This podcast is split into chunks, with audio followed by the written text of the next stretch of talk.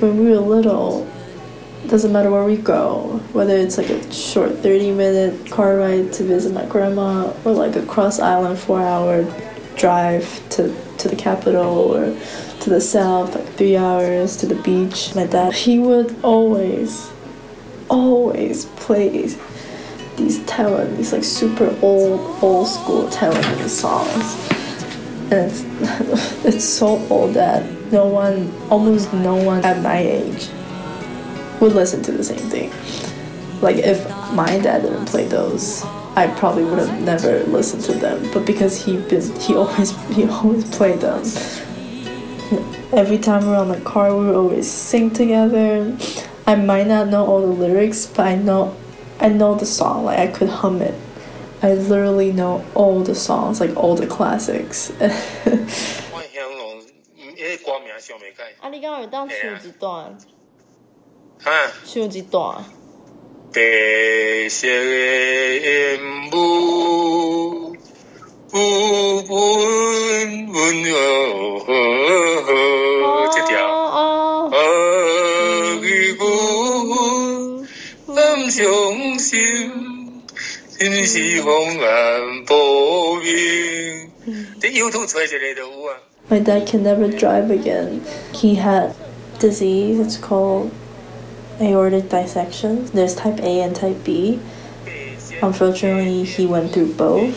Um, last year, the summer, summer of 2017. So my my parents went up to the capital where um, they check into the hospital. They, they've been living in the hospital since last August, end of last August. No, actually, September. I think it was mid September, early November. That's when he had another dissection incident where they have to put him through surgery. Then he had to go through another one because the situation was really bad. And that's when I decided that I'll fly back. Everyone's there, my aunt, even my aunt went back too. It was really bad. It was really bad because we didn't know if he's gonna make it. He went. The surgery was.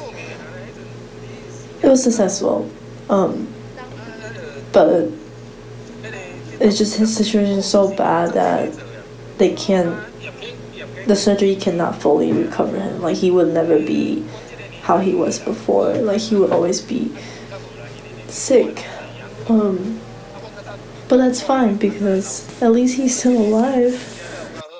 啊，阮较早，阮住迄个较早的老厝，嘿郑经理写写了有较好。嘿啊，伊讲有几间厝，嗯用砖啊空，看起来普通普通，时常出现 我的梦中，迄就是我的故乡。啊，来带一群人，真正善良，面上拢装着笑容。